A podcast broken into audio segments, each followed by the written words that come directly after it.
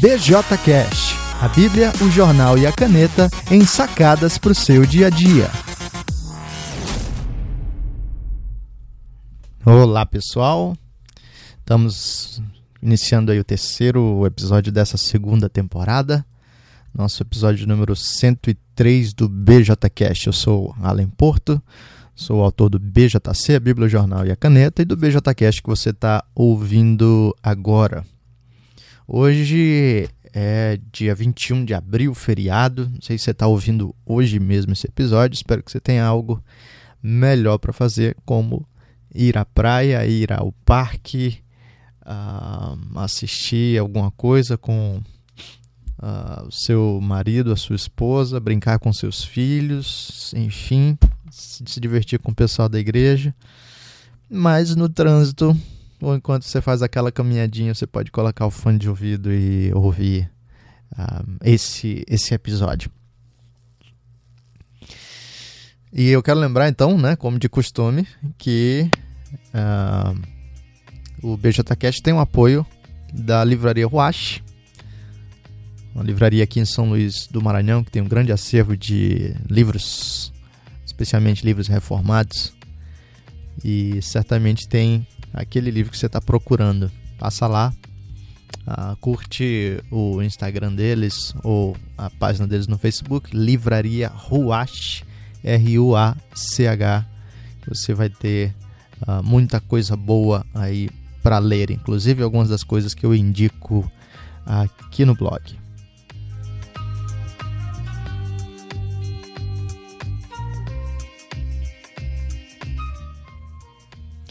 E hoje a gente então é, retoma nossa sessão da Bíblia, uh, vendo um pouquinho de 1 de Pedro, né, a primeira carta de Pedro. E uh, para a gente pensar hoje, eu quero ler para você o texto de 1 de Pedro, capítulo 2, do versículo 1 até o versículo 10. Ele diz assim: Portanto, livrem-se de toda maldade, de todo engano, hipocrisia, inveja e de toda espécie de maledicência como crianças recém-nascidas, desejem de coração o leite espiritual puro, para que por meio dele cresçam para a salvação, agora que provaram que o Senhor é bom.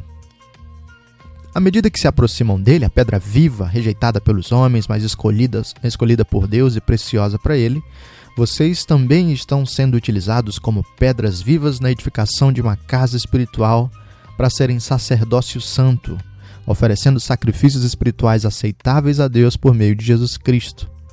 Pois assim é dito na Escritura: Eis que ponho em Sião uma pedra angular, escolhida e preciosa, e aquele que nela confia jamais será envergonhado. Portanto, para vocês, os que creem, essa pedra é preciosa, mas para os que não creem, a pedra que os construtores rejeitaram tornou-se a pedra angular, e pedra de tropeço, e rocha que faz cair. Os que não creem tropeçam porque desobede desobedecem à mensagem, para o que também foram destinados. Vocês, porém, são geração eleita, sacerdócio real, nação santa, povo exclusivo de Deus, para anunciar as grandezas daquele que os chamou das trevas para sua maravilhosa luz. Antes vocês nem sequer eram povo, mas agora são povo de Deus. Não haviam recebido misericórdia, mas agora receberam. Existe um templo no meio da cidade. É isso que Pedro está dizendo para gente. Ok, uh, talvez no meio da sua cidade exista um templo uh, e talvez não seja o templo ideal. Eu estou lembrando aqui de São Paulo e o Templo de Salomão que a Igreja Universal uh, edificou lá, ou mesmo aqui em São Luís. Lá no centro tem um templo muito grande também da Igreja Universal. E bom, talvez na sua cidade tenha algum templo dessa dessa natureza, né? Mas Pedro está dizendo para a gente que existe um templo no meio da cidade, só que é um templo de outra natureza. E esse templo é basicamente uma edificação composta daqueles que foram amados e redimidos pelo Senhor. Lembra que Pedro está falando para pessoas no meio da perseguição e da luta? Mesmo assim, Pedro está dizendo: vocês estão no meio da cidade, vocês estão no meio do povo e vocês funcionam como um grande templo edificado pelo Senhor. E Pedro dá algumas características desse templo que são importantes para que você pensemos a nossa participação e a nossa presença uh, no mundo. A primeira coisa que Pedro diz e que e você deveríamos identificar é que a base desse templo, a pedra angular, a pedra de esquina, é o Senhor Jesus. E essa é uma das marcas fundamentais da igreja, né? A igreja precisa ter o Senhor Jesus como o seu centro, como o seu fundamento, como o seu propósito fundamental. Cristo é o início e o fim da igreja. Aliás, foi por isso que os reformadores lutaram. Né? É daí que a gente tem o lema Solos Cristos, porque no fim das contas tudo gira em torno do nosso Senhor. E às vezes a gente perde isso ah, de vista e as nossas igrejas, reuniões, encontros se transformam em outras coisas que não a celebração do Senhor Jesus. Às vezes a gente está mais preocupado com as nossas questões do dia. E para isso a gente acaba deixando Jesus de lado, ah, simplesmente para discutir o que a gente considera serem problemas mais ah, relevantes, atuais ou alguma coisa dessa natureza. Talvez por causa disso os nossos sermões sejam redefinidos. Talvez por causa disso toda a agenda da nossa igreja seja repensada e assim Cristo fique em segundo plano. Mas Pedro está lembrando o seguinte: um templo no meio da cidade, composto de pessoas escolhidas, amadas pelo Senhor, tem como seu fundamento, tem como a sua base fundamental o Senhor Jesus Cristo. E por isso toda igreja e todo cristão precisa girar em torno da pessoa do Senhor. Toda a nossa salvação, por exemplo, só existe por causa de Cristo. Cristo é o início e o fim da nossa fé.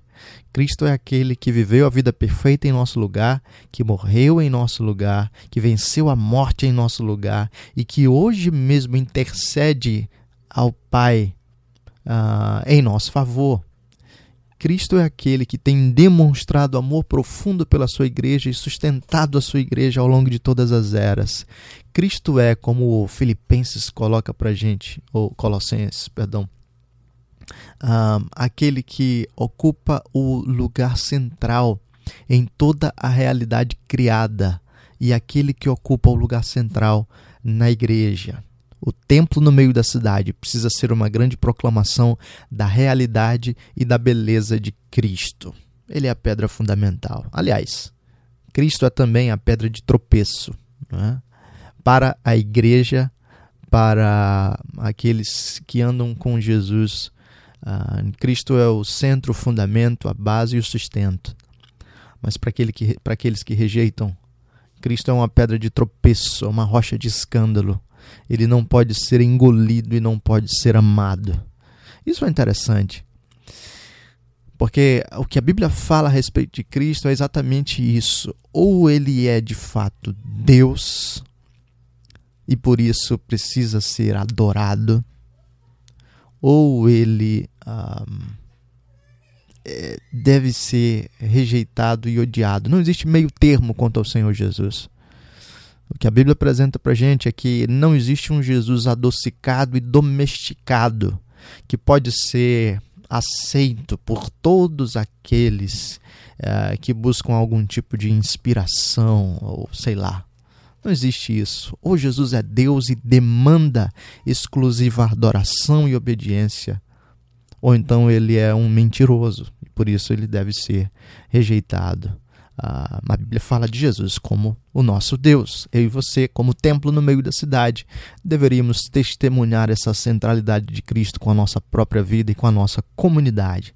Mas além disso, Cristo, como pedra fundamental, edifica essa igreja que atua como sacerdócio santo. Vocês estão sendo utilizados como pedras vivas na edificação de uma casa espiritual para serem sacerdócio santo, oferecendo sacrifícios espirituais aceitáveis a Deus por meio de Jesus Cristo. Qual era o papel do sacerdote?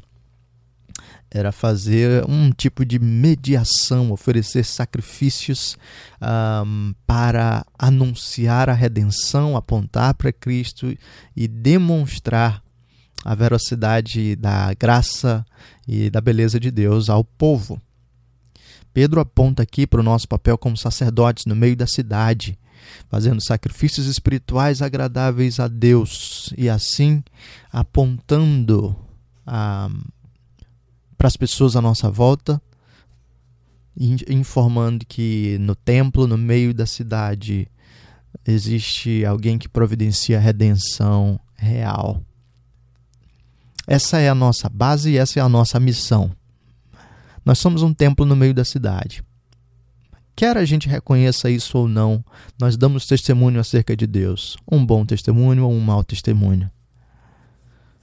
E o que você deveríamos notar aqui no texto de 1 de Pedro é que nós somos chamados para revelar o fundamento da nossa caminhada, centralidade do Senhor Jesus.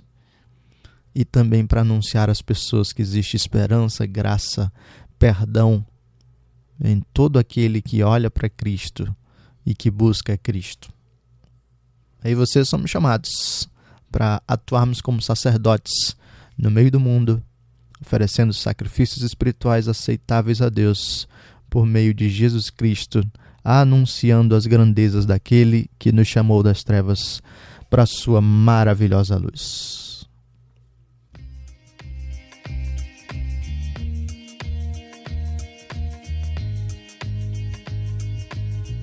O que, que, você vai fazer com isso? Bom, o ponto aqui é que o nosso cristianismo precisa ter uma dimensão pública muito viva.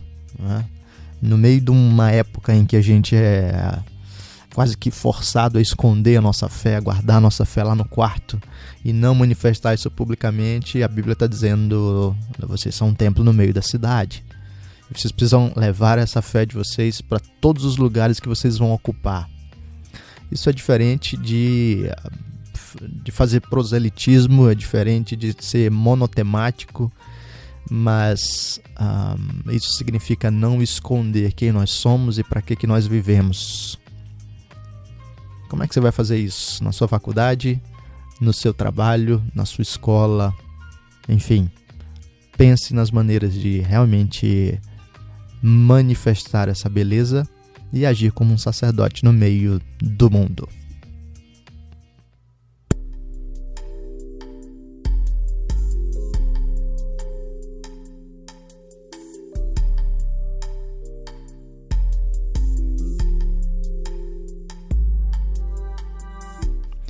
E a gente fala agora sobre o jornal. Sempre tem muita coisa né, pra gente pensar. E, mas eu escolhi duas notícias dentre, dentre algumas que o pessoal tem indicado. Uma notícia é porque está na boca de todo mundo, eu acho que vale a pena mencionar alguma coisa. E a outra eu achei especialmente curiosa. Né? Então a primeira notícia tem a ver com a baleia azul. E essa matéria está no jornal O Globo. E a matéria diz: O que se sabe até agora sobre o jogo da baleia azul? Série de 50 desafios que estimulam o suicídio de jovens é investigada em diversos estados do Brasil. Então a matéria diz: o jogo da Baleia Azul, série de 50 desafios cujo objetivo final do jogador é acabar com a própria vida, está movimentando as redes sociais, principalmente desde o início desta semana, a matéria do dia 20 de abril, uh, quando a Delegacia de Repressão aos Crimes de Informática do Rio divulgou que está fazendo um rastreamento das redes sociais para reunir informações sobre o jogo. Um inquérito, um inquérito foi instaurado depois que a mãe de um menino de 12 anos denunciou que o garoto foi convidado a participar da série de desafios. E a matéria diz: Entenda o jogo. O jogo consiste de uma série de 50 desafios diários enviados à vítima por um curador. Ah, desde tarefas simples, como desenhar uma baleia azul numa folha de papel, até outras muito mais mórbidas, como cortar os lábios ou furar a palma das mãos da mão diversas vezes. Em outra tarefa, o participante deve desenhar uma baleia azul em seu antebraço com uma lâmina. Como desafio final, o jogador deve se matar. O curador é quem envia ao participante do jogo os 50 desafios que ele deve cumprir diariamente até chegar ao suicídio. Se condenado, ele pode ficar preso a mais de, por mais de 40 anos, o curador. Né? Então, 3 anos por associação criminosa, 8 anos por lesão grave, 6 meses por ameaça e 30 anos por homicídio. O Globo teve acesso à mensagem recebida por um carioca de 22 anos, convidando para entrar no jogo na última quinta. Então a mensagem diz: Olá, você está pronto? Seu pacto já está no livro. Se quiser sair antes da primeira regra, nos avise e enviaremos seu pedido de sair à nossa baleia e ela nos informará o que você deve fazer. Caso nos bloqueie ou nos ignore, mandaremos o seu número ao nosso chefe. Ele pegará seus dados, descobrirá o seu nome. Esperamos sua resposta. Um, então a matéria segue. Né? E é interessante identificar essa mensagem aqui, porque ela tem um tom de ameaça. Né? Então, ela pode ser um dos, dos aspectos que ajudam a perceber porque que algumas pessoas entram um pouco mais no jogo. Mas a matéria também fala sobre o perfil das vítimas. Então, um pouquinho mais à frente, a matéria diz: a delegada Fernanda Fernandes, da Delegacia de Repressão aos Crimes de Informática do Rio, está traçando o perfil dos participantes da Baleia Azul.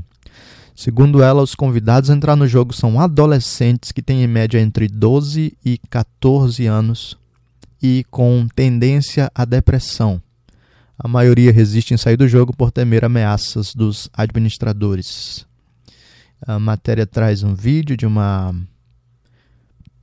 garota uh, que chegou a participar, eventualmente saiu do jogo uh, por causa de sua família mas ah, aceitou participar nas suas próprias palavras porque ela acreditava que a morte era uma maneira de lidar com a sua tristeza.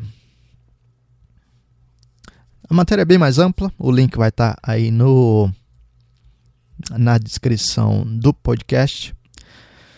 Mas tem algumas coisas aqui que são interessantes para a gente identificar. É lógico que pensar algo assim demanda um pouco mais de esforço, um pouco mais de cautela, né? Um, aparentemente todo mundo se transforma em é, autoridade no assunto quando a coisa começa a surgir e todo mundo dá uma de psicólogo, psiquiatra, alguma coisa assim desde eh, as explicações que justificam tudo até aquelas que condenam absolutamente, falando que quem participa disso é um total idiota. Um, eu não tenho a pretensão de oferecer uma grande análise profunda e final sobre o ponto, mas eu acho que uh, posso contribuir com algumas coisinhas para a gente pensar a questão. Então é interessante a gente obter, observar alguns desses dados aqui uh, para identificar o perfil, né, adolescentes com tendência à depressão, numa fase de uh, 12 a 14 anos. Uh, ao mesmo tempo é interessante identificar a fala da garota, né, observando a morte como um tipo de libertação da sua tristeza. É interessante identificar o tom de ameaça daqueles que recrutam né, um, os jovens e adolescentes para participar disso. Tudo isso compõe um cenário que deve nos ajudar a perceber melhor como é que a coisa funciona. Enquanto eu leio essas coisas acerca da baleia azul, eu me lembro um pouco da descrição que Francis Schaeffer faz no livro Deus que Intervém. Não é exatamente a mesma coisa, né? existe uma diferença, uh, mas talvez haja alguma base uh, minimamente próxima. E é a seguinte: o chefe está comentando a realidade do existencialismo. E ele fala sobre três um, tipos de existencialismo: né? um francês, um alemão e um suíço. Um, mas ele descreve como no existencialismo existe esse aspecto do desespero da vida, a perda de de sentido, de esperança. E no meio disso tudo, a busca por uma experiência final que talvez providencie esse tipo de, de sentido. Naquele, naquele contexto havia uma teoria bem mais ampla né, para definir. Então você deveria buscar a experiência final, e essa experiência final era buscada de várias maneiras. Uma delas era por meio das drogas a outra era por meio do suicídio. Mas o ponto aí é que essa a, busca pelo suicídio tinha a ver com finalmente a busca por algum sentido, propósito na, na vida. Então, esse é um dos elementos importantes para a gente identificar. Talvez haja um elemento parecido aí. Talvez jovens desiludidos e cheios de desesperança, adolescentes sem muita perspectiva de vida, tentem encontrar um, algum tipo de propósito, algum tipo de satisfação, algum tipo de sentido um, participando de jogos assim. E percebam que a ideia não é simplesmente você vai se matar, mas é um ritual progressivo por meio do qual você tenha uma, tem uma autoridade sobre você, você tem comandos, leis, você tem rotinas muito bem estabelecidas. Uh, então, ao que parece, é sempre às quatro e pouca da manhã que o comando é dado. E tudo isso nos lembra de uma espécie de ritual religioso. Né? Você tem uma voz autoritativa, você tem rituais, ritos estabelecidos, sacramentos, você tem leis e finalmente você tem a, a experiência última. Talvez a experiência final de redenção que tem a ver com sacrifício. Só que você se sacrifica, né? Um, a Escritura apresenta para a gente uma lógica totalmente diferente. Verdade, existem leis, existem rituais, existem sacramentos, existe um sacrifício, mas tudo isso é cumprido plenamente pelo Senhor Jesus para que eu e você encontremos satisfação e descanso. Esses jovens e adolescentes talvez estejam procurando um pouco de sentido e redenção na vida. Um outro elemento é que talvez eles estejam, como a menina falou, simplesmente fugindo da dor, agindo com a ferramenta que eles têm. Então, uma das, das fugas, essa descrita pelo, pelo Rubem Amorese, ele chama disso de a síndrome do, do escorpião. O escorpião, quando é acuado, percebendo seu próprio fim, ele pica a si mesmo, é, se envenenando. E o Rubem Amorese dizia que na, na, na era algo parecido. O jovem acuado, percebendo seu próprio fim, pica a si mesmo. Um, com heroína ou alguma coisa desse tipo, é uma maneira de se desligar. Talvez a gente perceba aqui um novo modo de se desligar, né? como fuga um, como entrega total ao desespero, o suicídio. Esses são elementos que você deveríamos considerar. Isso ajuda a gente, talvez, a ter um pouco mais de perspectiva sobre o que é a baleia azul.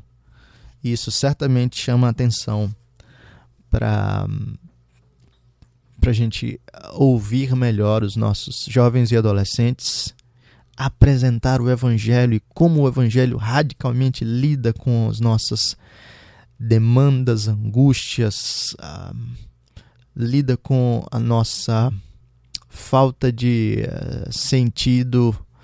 Uh, e, e, isso certamente seria ou é né, uma proposta muito mais bela, muito mais significativa, muito mais transformadora e muito mais real do que a escolha de jogos como esse. Talvez os jovens perto de nós, os adolescentes perto de nós, não cheguem ao extremo da baleia azul.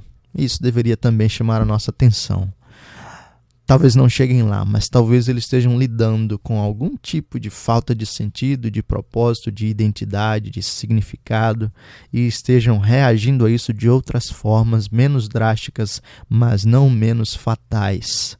Vidas entregues à promiscuidade, vidas entregues às drogas, a, a vidas que se afundam no trabalho, é, enfim, outras formas de idolatria utilizadas para fugir da falta de sentido e para não encarar o desespero de frente. Aí você somos chamados a servir essas pessoas apresentando o evangelho, porque é lá que Jesus convida: venham a mim vocês que estão cansados e sobrecarregados, e eu vos aliviarei.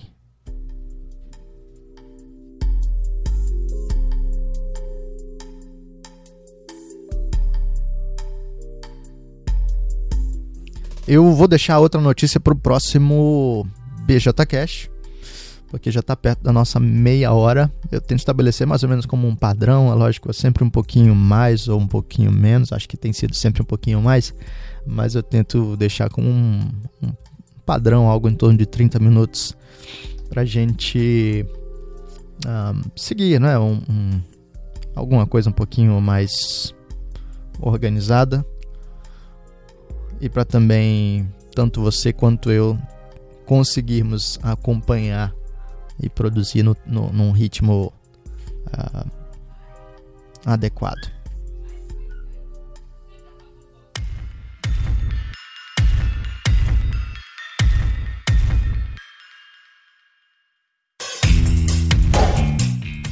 E agora a gente fala sobre a caneta, retomando um pouquinho do que a gente começou na última semana. A gente começou a falar sobre o livro The Cry of the Soul, né? o clamor ou choro da alma, e tentando demonstrar como o foco dele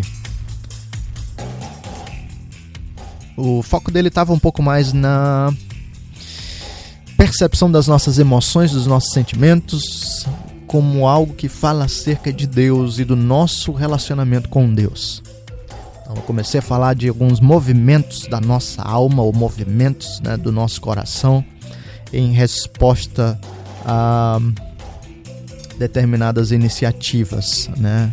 Uh, por exemplo, quanto ao ataque, nós temos uma resposta de luta ou de fuga e a resposta de luta ao ataque é a ira, a resposta de fuga ao ataque é o medo. Nós começamos a falar sobre a ira e é sobre ela que a gente vai falar mais um pouquinho hoje.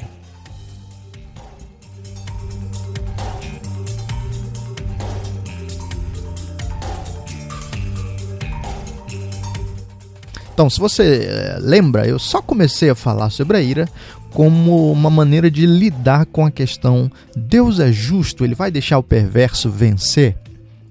Eu não sei, talvez você tenha problema com ira. Ah, talvez você seja essa pessoa que explode, que grita com os outros, que não consegue se concentrar de tão irritado que fica, que talvez não exploda em cima de ninguém, mas exploda dentro de si. Ah, que, enfim, ah, talvez lance olhares ameaçadores para o seu namorado, para sua namorada, para o seu marido, para sua esposa, para os seus filhos. Talvez você use as palavras como ferramentas de ataque.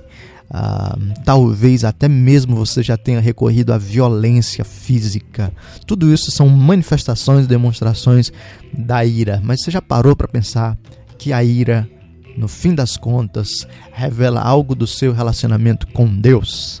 A ira lida com a pergunta: Deus é justo? Ele vai deixar o perverso vencer? A, lida tá, a, ira está lidando com a experiência do ataque, seja ele real ou seja ele percebido. Então é algo que eu acredito que eu necessito e de repente vai ser tirado de mim ou não vai me ser dado. E agora eu reajo de maneira irada. Mas eu quero destacar então para você apenas quatro quatro aspectos acerca da ira, baseados nesse nesse livro. O primeiro deles é a ira é a autodefesa. Ela questiona a justiça de Deus. A gente acabou de falar sobre isso, né? A ira, no fim das contas, é a iniciativa pessoal, já que eu não quero esperar no Senhor. Então, se eu acho que algo vai ser tomado de mim, talvez o meu emprego, talvez a minha honra, talvez a minha esposa, talvez o meu descanso, tudo que eu acho que é importante para mim e de certa maneira é atacado ou vai ser tirado de mim, em vez de eu esperar no Senhor e confiar na justiça do Senhor, eu tomo a iniciativa de me defender e de garantir aquilo que eu considero essencial. Em vez de confiar na justiça de Deus ou até mesmo no tempo de Deus, eu reajo com ira, questionando a justiça do Senhor e tentando estabelecer a minha própria. Já que Deus falha em me proteger, eu estou justificado em agir em meu próprio favor. É assim que eu me acho no direito de gritar com os outros, de atacar os outros, ou de lançar olhares acusadores e destrutivos. A ira é autodefesa. Sou eu me protegendo, já que Deus falhou, entre aspas, em me proteger. Segundo, segundo lugar, a ira é a ilusão de controle.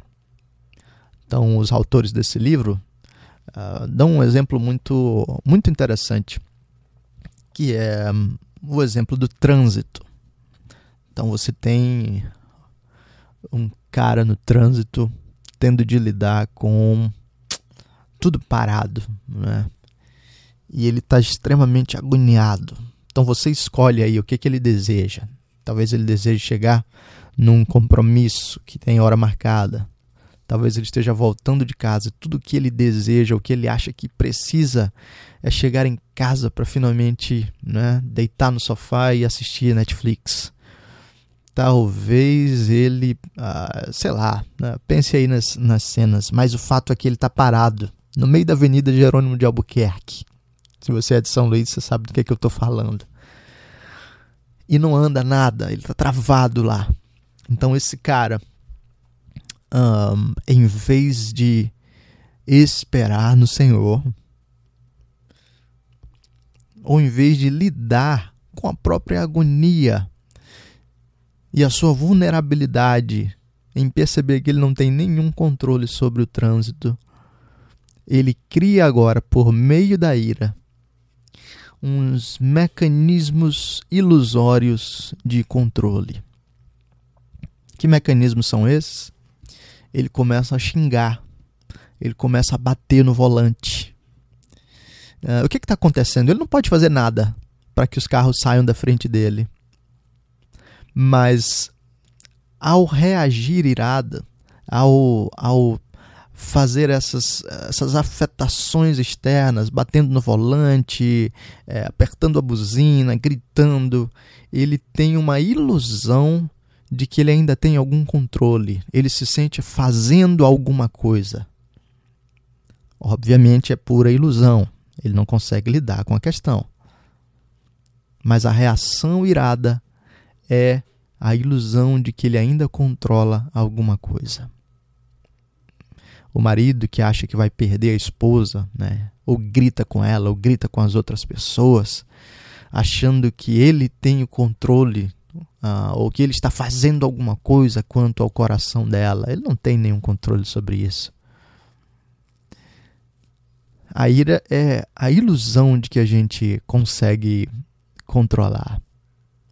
No fim das contas, aí você deveríamos reconhecer que nós somos totalmente vulneráveis e a melhor coisa para fazer é reconhecer, encarar a nossa vulnerabilidade e esperar no Senhor. Terceiro, a ira é manipuladora. A ira manifesta uma ilusão de controle, mas também uma tentativa de controlar as outras pessoas e manipulá-las. Então, talvez você conheça aquela mulher que controla as refeições da família por causa do jeito dela. Ela lança determinados olhares e determinadas palavras logo cedo para determinar como vai ser o humor, o clima da mesa. Talvez você já, esteja uma, já tenha participado de uma situação assim, estava todo mundo descontraído até chegar aquela pessoa irada que deu um corte em um, em dois e de repente determinou o tom daquele encontro. Todo mundo agora ficou com medo do que, que vai falar, do que, que enfim, é, vai expressar, porque não sabe como é que aquela pessoa irada vai reagir. A ira é uma forma de manipular os outros para que nós tenhamos aquilo que nós desejamos. E isso certamente deveria ser desmascarado.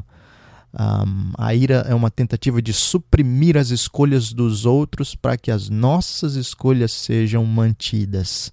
Isso é egoísmo.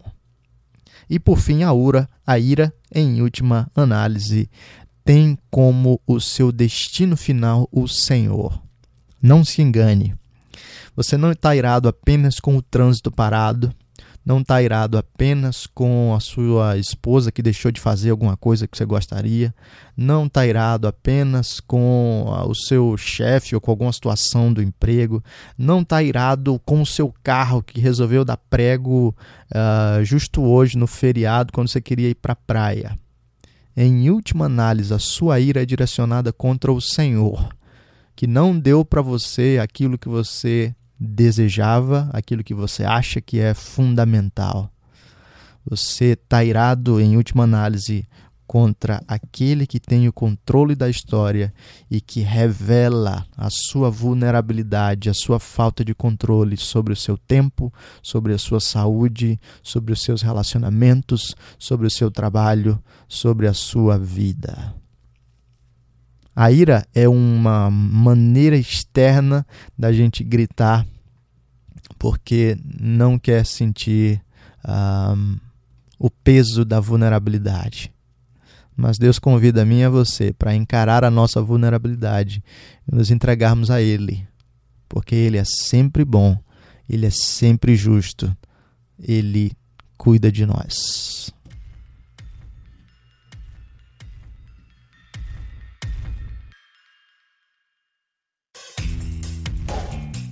Então é isso, a gente chega ao fim de mais um episódio. E se você curtiu, eu quero convidar você realmente a compartilhar, um, assinar o BJCast no iTunes ou entrar lá na página do BJCast no Facebook para você receber as atualizações. Você pode enviar para outras pessoas também para que esse tipo de reflexão seja compartilhado. E você também pode deixar as suas impressões e comentários. Um, ou no, ou no blog, no alemporto.com, ou na página do, do, B, do, do, do, BJC no Facebook, ou no SoundCloud, soundcloud.com.br alemporto, ou no próprio iTunes, deixando a sua avaliação. Obrigado por ter ficado até aqui. Tenham todos um bom feriado. Deus abençoe você e até a próxima semana. BJ Cash a Bíblia, o jornal e a caneta em sacadas para o seu dia a dia.